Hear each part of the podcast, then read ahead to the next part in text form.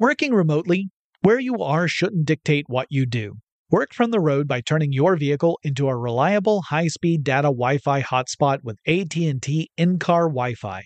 On the network that covers more roads than any other carrier, take your work on the road and AT&T will be there to keep you connected. Connect up to 10 devices and stream conference calls, finish up that presentation, or answer last-minute emails. Why wait? Go to att.com slash in-car Wi-Fi today for free trial eligibility. Based on independent third-party data, number of devices varies by manufacturer. Always pay careful attention to the road and don't drive distracted. Wi-Fi hotspot intended for passenger use only when vehicle is in operation. Compatible device and vehicle required. Running a business is no cakewalk, but with SAP Concur Solutions, you can be ready for anything. You can manage travel, expenses, and AP all on one platform that's packed with AI and best practices, and that delivers it all through an easy, clear, I can't believe how simple that is experience. So, while not much can be done about that guy who never fails to burn the microwave popcorn and stink up the entire office, with SAP Concur, you can easily handle almost anything else. Take control of your business finances today at concur.com. That's C O N C U R dot com. Whether this is her first Mother's Day or her 40th, she deserves more. Shop tons of stunning on trend jewelry for every budget at Diamonds Direct. Diamond fashion jewelry, beautiful birthstones, everyday pearls starting at just $200. Commemorate the real loves of her life with a gorgeous pendant featuring the birthstone of the one who made her mom. This Mother's Day, Diamonds Direct is everything you need to say thank you. Diamonds Direct, your love, our passion. Online at diamondsdirect.com. The Kakadu plum is an Australian native superfood containing 100 times more vitamin C than oranges. So why have you never heard of it? PR. No one's drinking a Kakadu smoothie? I'm JB Smoove, and that was a full episode of my new podcast, Straightforward, inspired by guaranteed straightforward pricing from AT&T Fiber. Get what you want without the complicated. AT&T Fiber, live like a gigillionaire. Available wherever you get your podcast. Limited availability in select areas. Visit AT&T.com slash hypergig for details.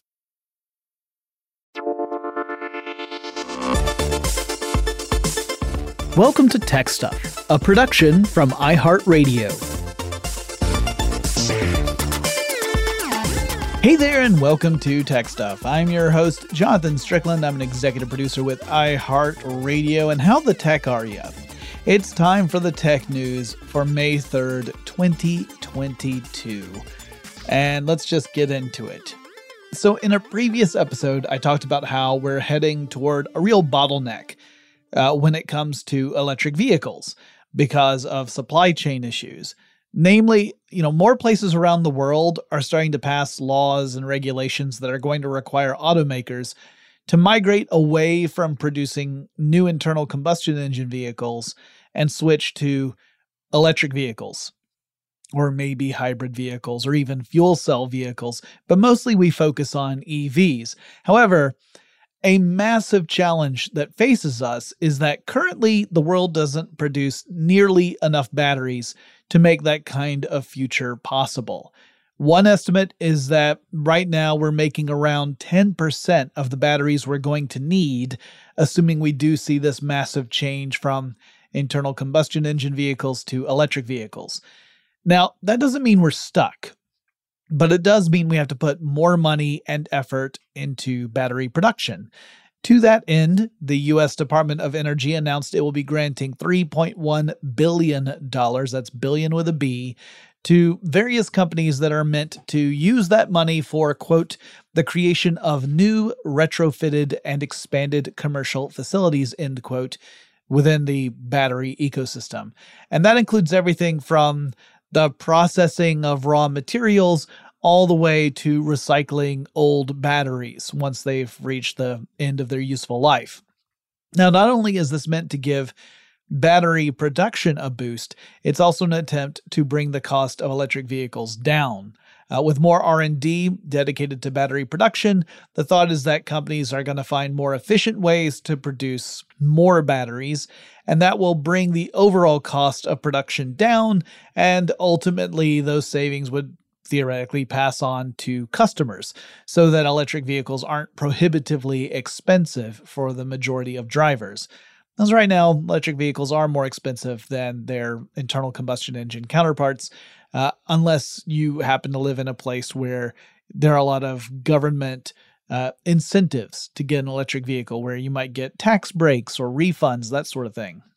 Now, I may need to do a full episode about the challenges when it comes to, you know, producing batteries uh, at scale, because because there's a lot of them. You know, there's not just the monetary cost but there are social and political costs as well, particularly when you start looking into things like mining the materials that we use to make batteries. A lot of those are those operations are centered in, in countries that have absolutely horrible human uh, human rights records. Uh, so we're gonna probably do a full episode about that in the future. Apple continues to face opposition among EU regulators. The company now must fend off charges from the European Union regulators that Apple has restricted competitor access to its NFC chip technology found on iPhones. Uh, NFC stands for Near Field Communication, and these types of chips are used for short distance wireless communications, typically of very small amounts of data.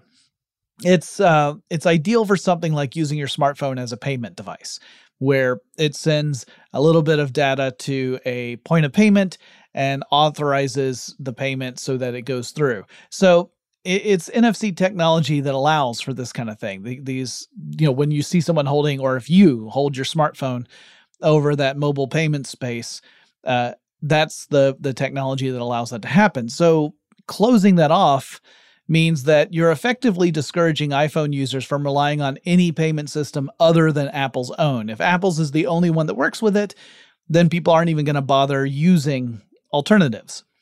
Now, Apple reps dispute the allegations and say that Apple has, quote, ensured equal access to NFC while setting industry leading standards for privacy and security, end quote.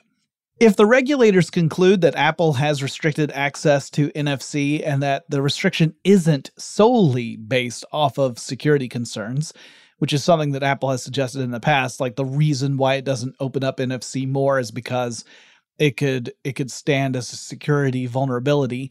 If Apple can't prove that that that's the reason why they've they've limited NFC accessibility, then hypothetically the EU regulators could levy a fine against Apple equal to up to 10% of the company's global revenue, which, let me see, let me check my notes, is, yeah, it says here a crap ton of money.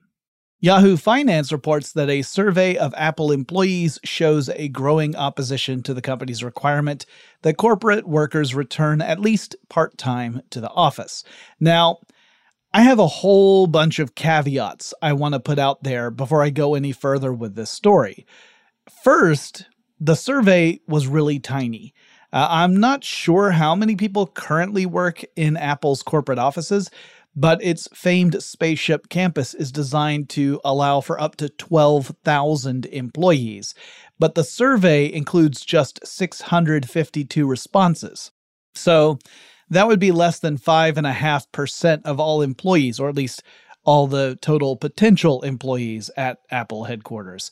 And with a sample size that small, it's really not possible to extrapolate. And uh, I'm sure you've also noticed that people who are really upset are far more likely to engage in feedback than those who are happy. Like, you know, it's just it, people are more prone to writing a negative response than a positive one. Positive, they're just like, "Yay, that was nice." Sometimes they'll they'll go to trouble, but uh, the folks who are mad, they are not shy about letting you know. So that means it's also possible that the most disgruntled employees were the ones who participated in the survey, while the uh, the gruntled employees didn't bother. Anyway, this survey found that more than half of those who responded, 56% of them, in fact, said they are looking to leave Apple explicitly because of the required return to office.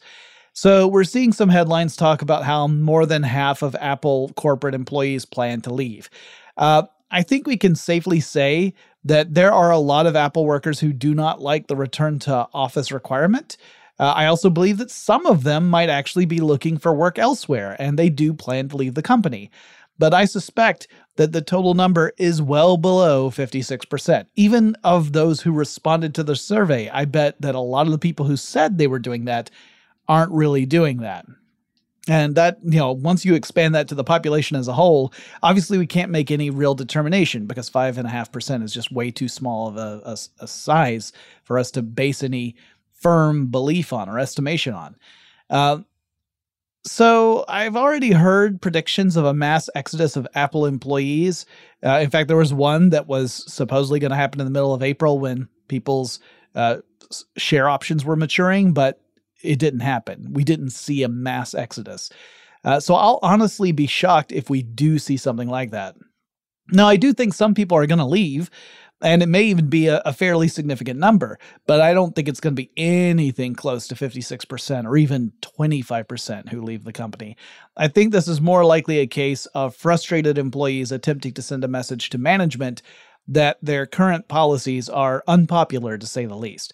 Now, all that being said, if this does lead to massive employee turnover, I think the employees are in the right. Uh, we've heard a lot about Apple's culture and how it can be beyond demanding. Uh, we've also heard stories about Apple culture fostering harassment and other despicable behaviors. Whether anything changes or not remains to be seen. Currently, all eyes are on May 23rd. That's the day that Apple is going to step up its in office policy and require corporate workers to go to the office at least three days a week. So if there is going to be something that'll be a turning point, a lot of people are thinking it's going to be that. Over at Google, the company's AI division continues to court controversy. In 2020, Google and AI ethicist Timnit Gebru parted ways after Gebru published a paper about ethics in AI that Google claimed failed to meet the company's qualifications for publication. And Gebru says that Google subsequently fired her but the company claimed that Gebru resigned. Now, there is a reason for this apparent contradiction.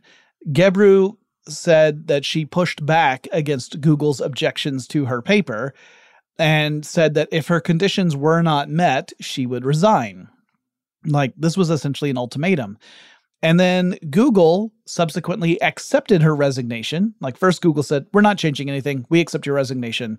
And Gebru at the time was was on vacation. She wasn't even at work, which is a big old yikes to me.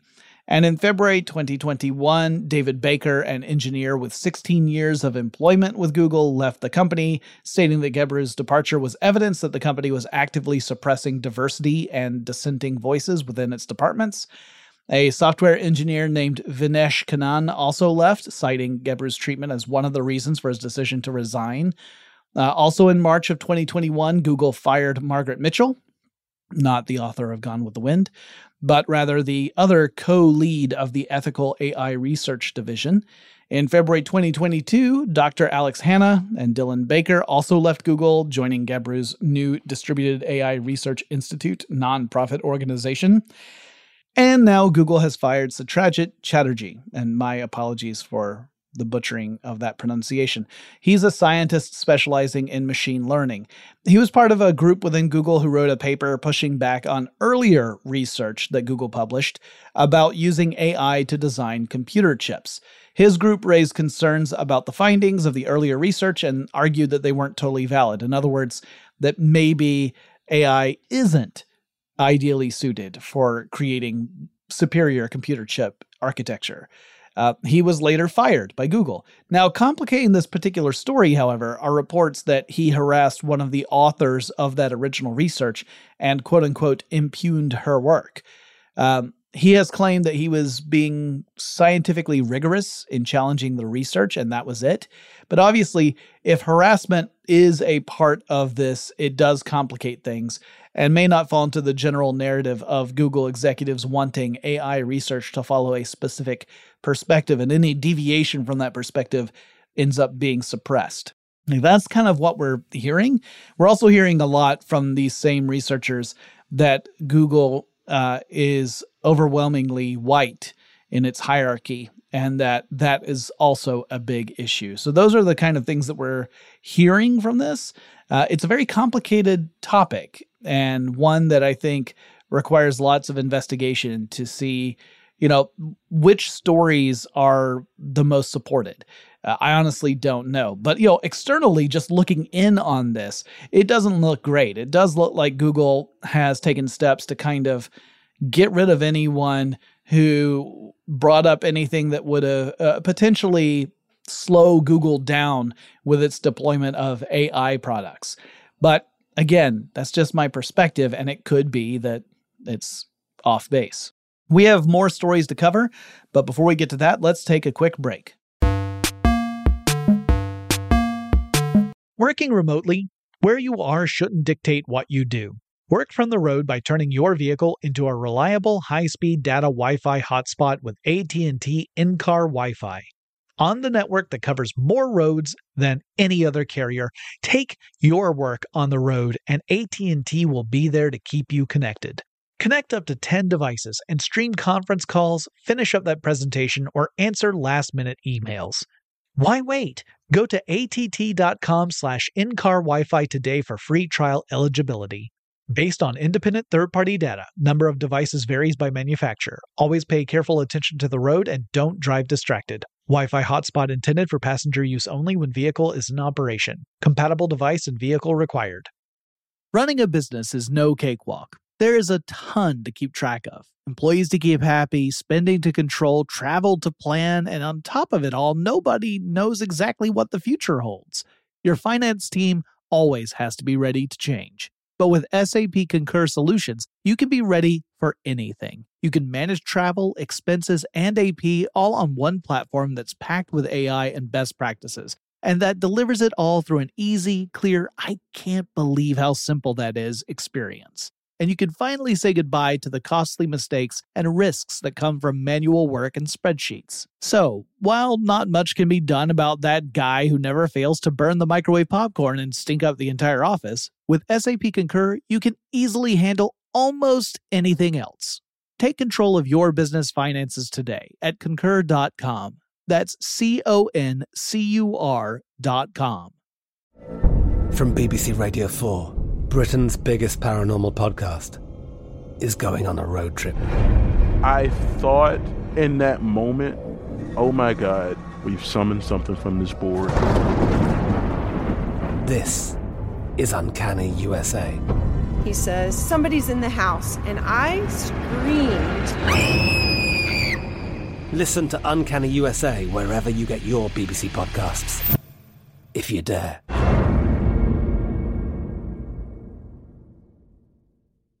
When you think about the future, what kind of technology do you envision? Whatever the future holds, artificial intelligence will undoubtedly be at the heart of it all. Join Graham Klass as he hosts season two of Technically Speaking, an Intel podcast from Ruby Studio in partnership with Intel. Explore the future of technology that's rapidly evolving our world today with the help of AI.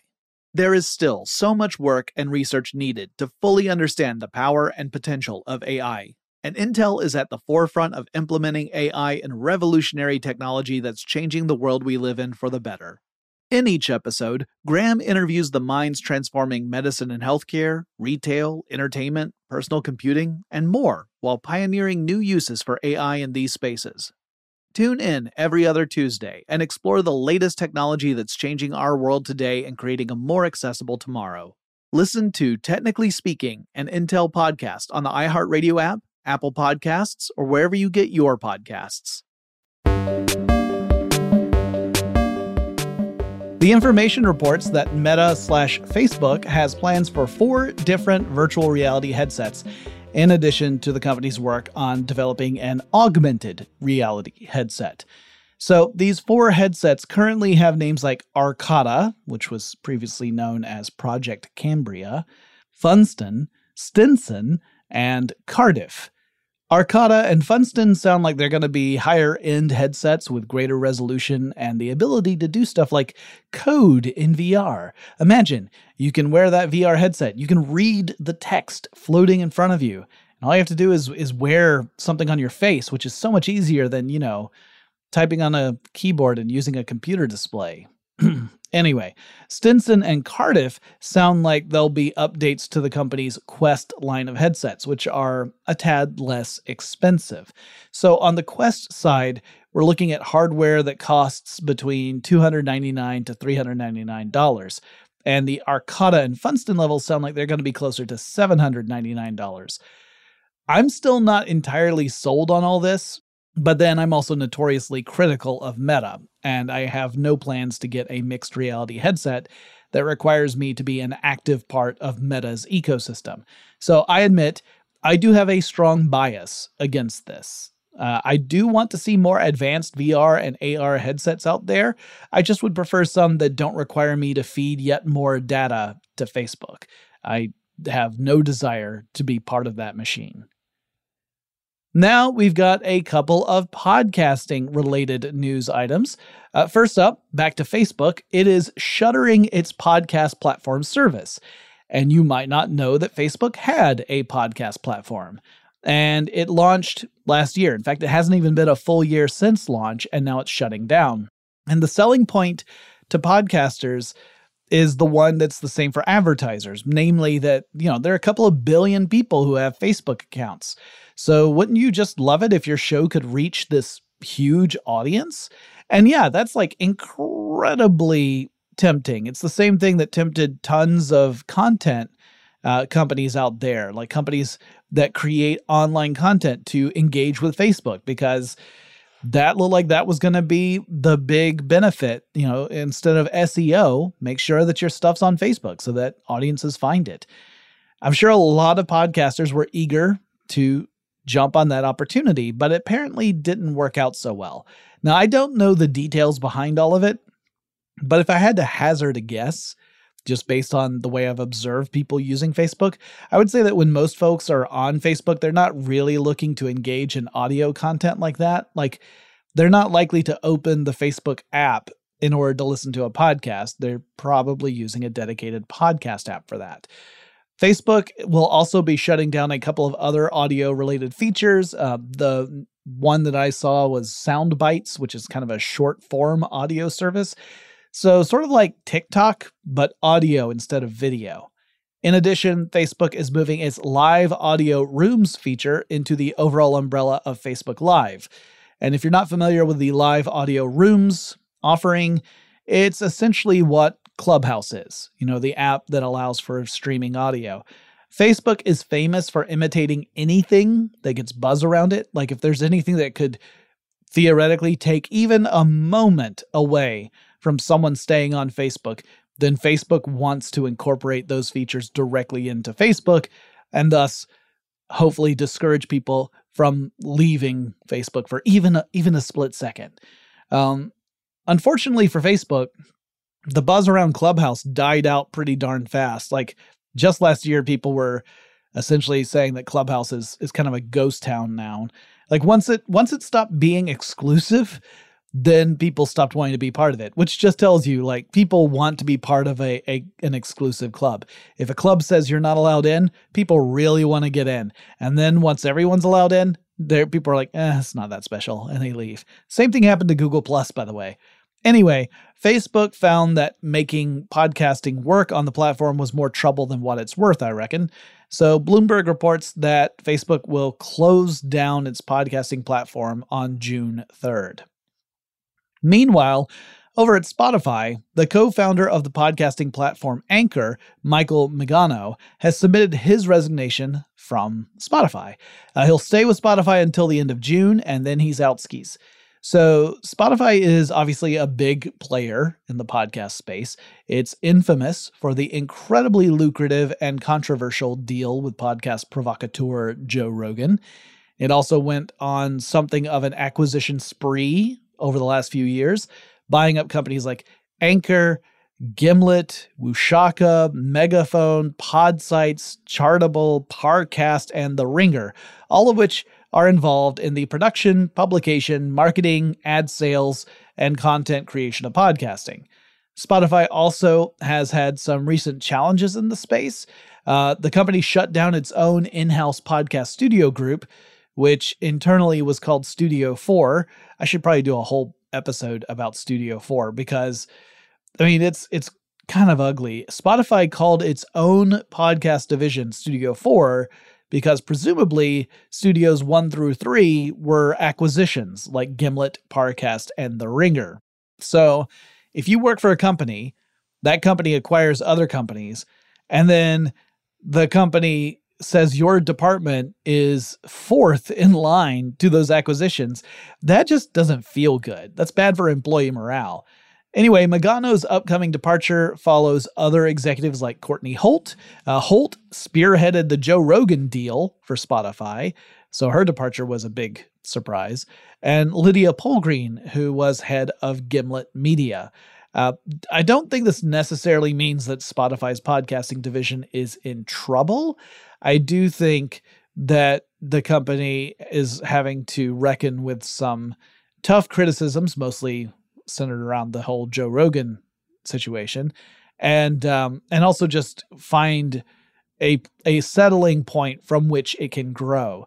Uh, right now, a lot of the growth has been through acquisitions, which you can only continue for so long. It's not it's not something that you can sustain long term.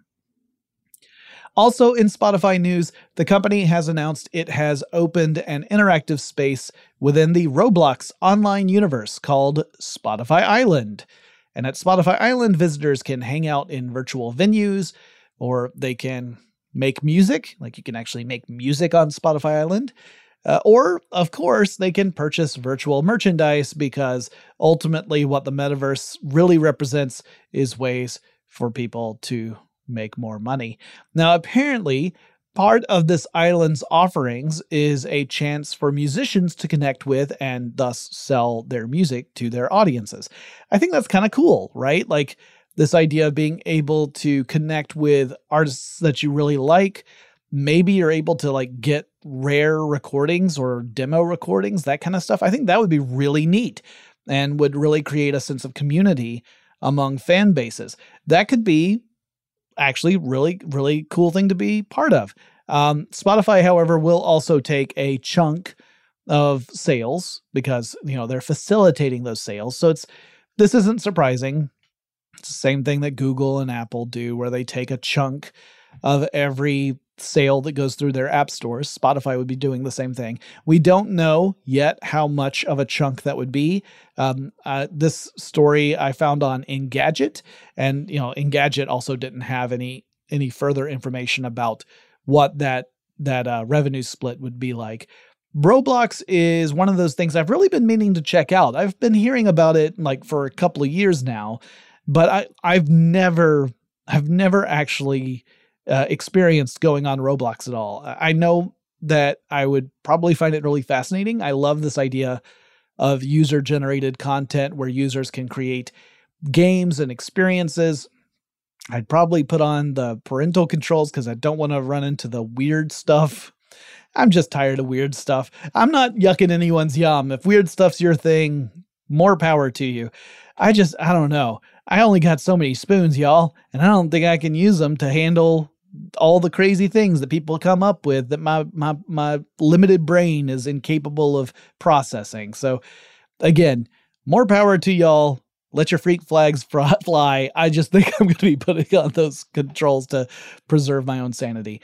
Uh, I don't know if this is in for the long haul or not. We saw a lot of similar enthusiasm around Second Life when it was first starting to gain attention. Like early on in the hype cycle of Second Life, there was this assumption that every single company in the world was going to establish a Second Life um, presence, but it didn't really work out that way. And Second Life is still a thing. It's just it's kind of faded into semi obscurity. Like it, there are people who still go to Second Life, but it's not nearly the massive amount of people that we were expecting it to be back when Second Life was first getting hyped up. Hopefully, Roblox doesn't follow that same pathway. Uh, I guess we'll have to wait and see. Honestly, I'm curious to check out both Roblox and Spotify Island. Uh, I really want to see what kind of environment they've created and what you can experience there. I think it could be potentially pretty neat. Okay, we've got a couple more stories to cover, but before we get to those, let's take another quick break. Working remotely, where you are shouldn't dictate what you do. Work from the road by turning your vehicle into a reliable high-speed data Wi-Fi hotspot with AT&T in-car Wi-Fi. On the network that covers more roads than any other carrier, take your work on the road and AT&T will be there to keep you connected. Connect up to 10 devices and stream conference calls, finish up that presentation, or answer last-minute emails. Why wait? Go to att.com slash in-car Wi-Fi today for free trial eligibility.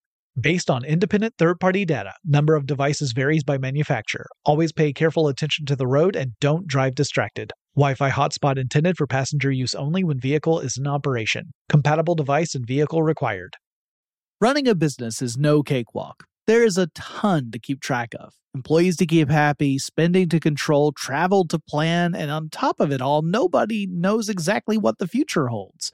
Your finance team always has to be ready to change. But with SAP Concur Solutions, you can be ready for anything. You can manage travel, expenses, and AP all on one platform that's packed with AI and best practices, and that delivers it all through an easy, clear, I can't believe how simple that is experience and you can finally say goodbye to the costly mistakes and risks that come from manual work and spreadsheets. So, while not much can be done about that guy who never fails to burn the microwave popcorn and stink up the entire office, with SAP Concur, you can easily handle almost anything else. Take control of your business finances today at concur.com. That's C O N C U R.com. I'm Katya Adler, host of The Global Story. Over the last 25 years, I've covered conflicts in the Middle East, political and economic crises in Europe, drug cartels in Mexico. Now I'm covering the stories behind the news all over the world in conversation with those who break it. Join me Monday to Friday to find out what's happening, why, and what it all means. Follow The Global Story from the BBC wherever you listen to podcasts. When you think about the future, what kind of technology do you envision? Whatever the future holds, artificial intelligence will undoubtedly be at the heart of it all. Join Graham Klass as he hosts season two of Technically Speaking, an Intel podcast from Ruby Studio in partnership with Intel. Explore the future of technology that's rapidly evolving our world today with the help of AI. There is still so much work and research needed to fully understand the power and potential of AI and Intel is at the forefront of implementing AI and revolutionary technology that's changing the world we live in for the better. In each episode, Graham interviews the minds transforming medicine and healthcare, retail, entertainment, personal computing, and more while pioneering new uses for AI in these spaces. Tune in every other Tuesday and explore the latest technology that's changing our world today and creating a more accessible tomorrow. Listen to Technically Speaking, an Intel podcast on the iHeartRadio app Apple Podcasts, or wherever you get your podcasts. Okay, Activision Blizzard, which uh, I'm sure we all know is heading toward being acquired by Microsoft, assuming regulators don't block the deal. Uh, Activision Blizzard has sent shareholders a notice about five proposals that are up for shareholder voting. This is something that happens with all companies that they'll send out to their shareholders hey, there's a big shareholder meeting. These are proposals that are up for vote. Uh, you know, you can submit your vote, that kind of thing. The notice from the board of directors suggests that shareholders support three of the five proposals. Those three include approval of executive compensation, which, of course, they want that approved. Please let us pay our executives, those poor, poor executives. They make so few millions. And then there's also the ratification of the company's accounting firm, which is important. And finally, the election of the directors themselves, as directors stand for election every so often. Uh, sometimes they stand for reelection, sometimes they'll step down and new people will, new candidates will be considered. The notice also suggests that shareholders vote down to other proposals.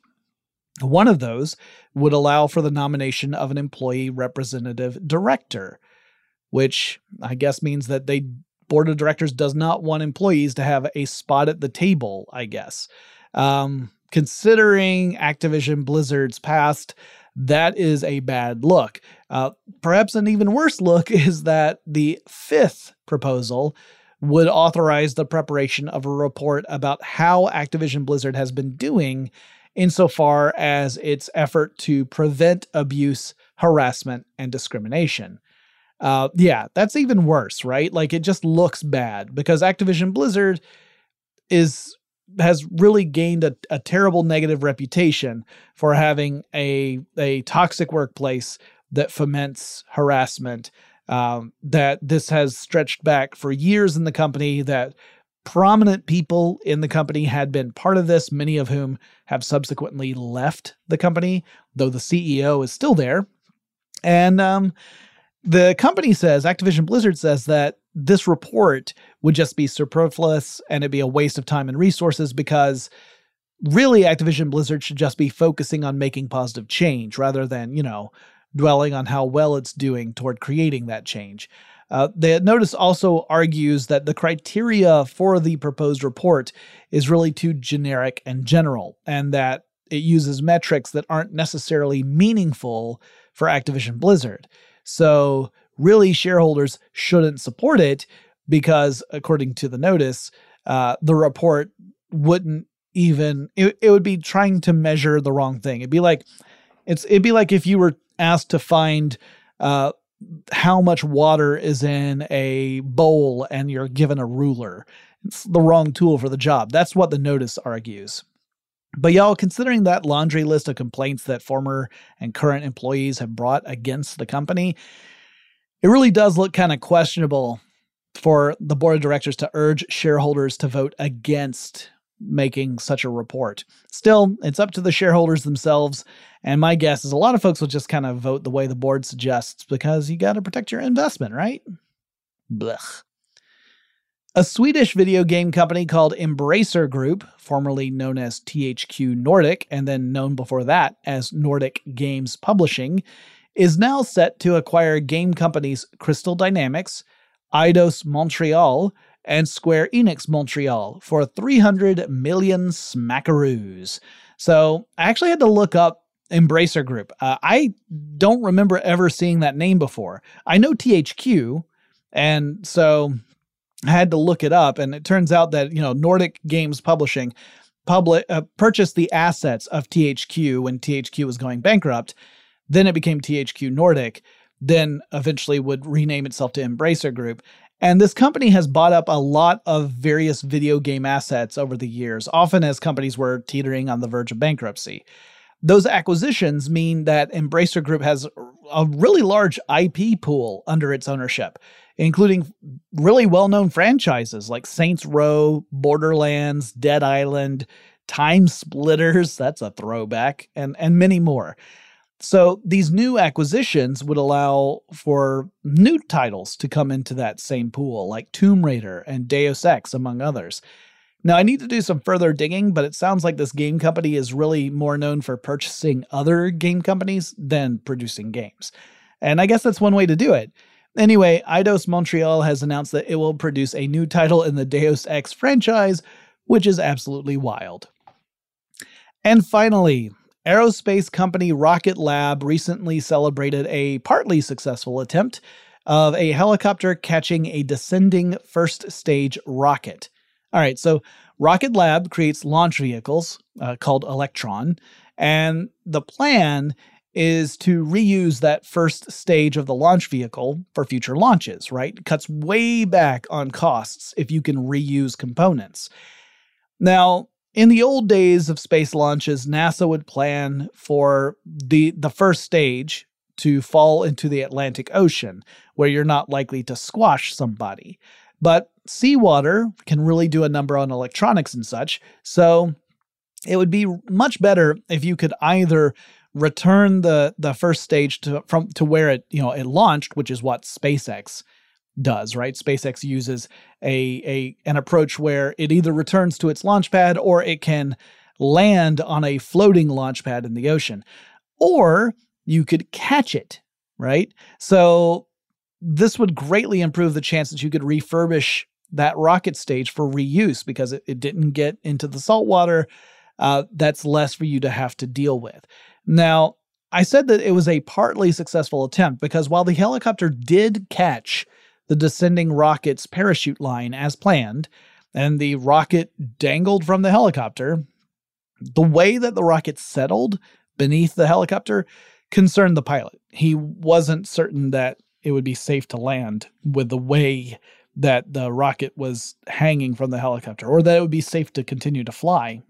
And since safety is obviously way more important than, you know, a rocket stage, the pilot elected to drop the rocket into the ocean as a safety measure. However, this is a huge step toward making Rocket Lab's approach a viable one, which could expand options beyond companies like SpaceX, which again uses, you know, the the approach of trying to land a uh, a, a first stage launch vehicle onto a landing pad, whether on land or, or in the ocean.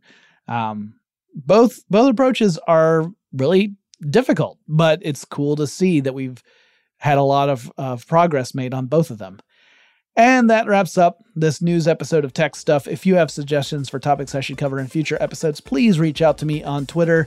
The handle for the show is TechStuffHSW, and I'll talk to you again really soon.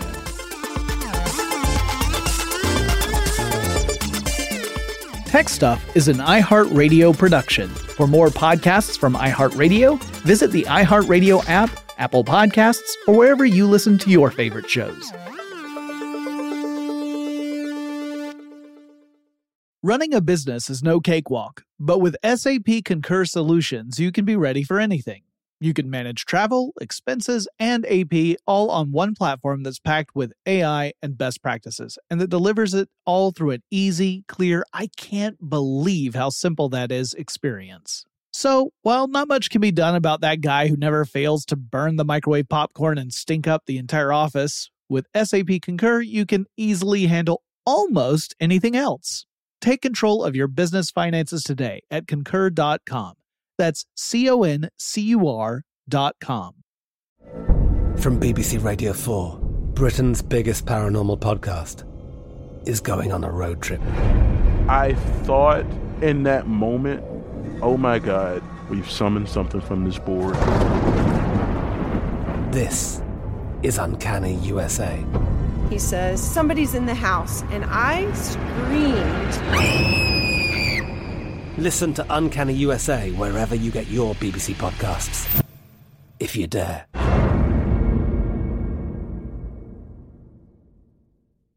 Xfinity has free premium networks for everyone this month, no matter what kind of entertainment you love. Addicted to true crime? Catch killer cases and more spine-tingling shows on A&E Crime Central. Crave adventure? Explore Asian action movies on Hi-YAH. Searching for something extreme? Check out skating, snowboarding, and more on Fuel TV Plus, the global home of action sports. And find crowd-pleasing bops on iHeartRadio's Hit Nation playlist. There's new free shows and movies to love every week. Say free this week in your Xfinity voice remote.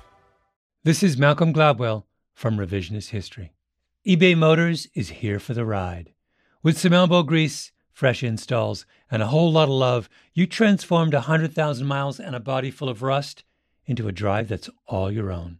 Brake kits, LED headlights, whatever you need, eBay Motors has it.